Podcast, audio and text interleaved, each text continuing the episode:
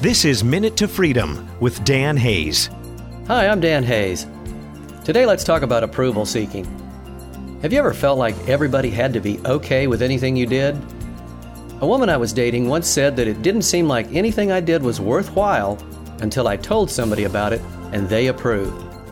So if I did a volunteer job at the church or helped out with the high school kids, some part of me was framing how that would sound when I told someone about it the act in and of itself wasn't valid.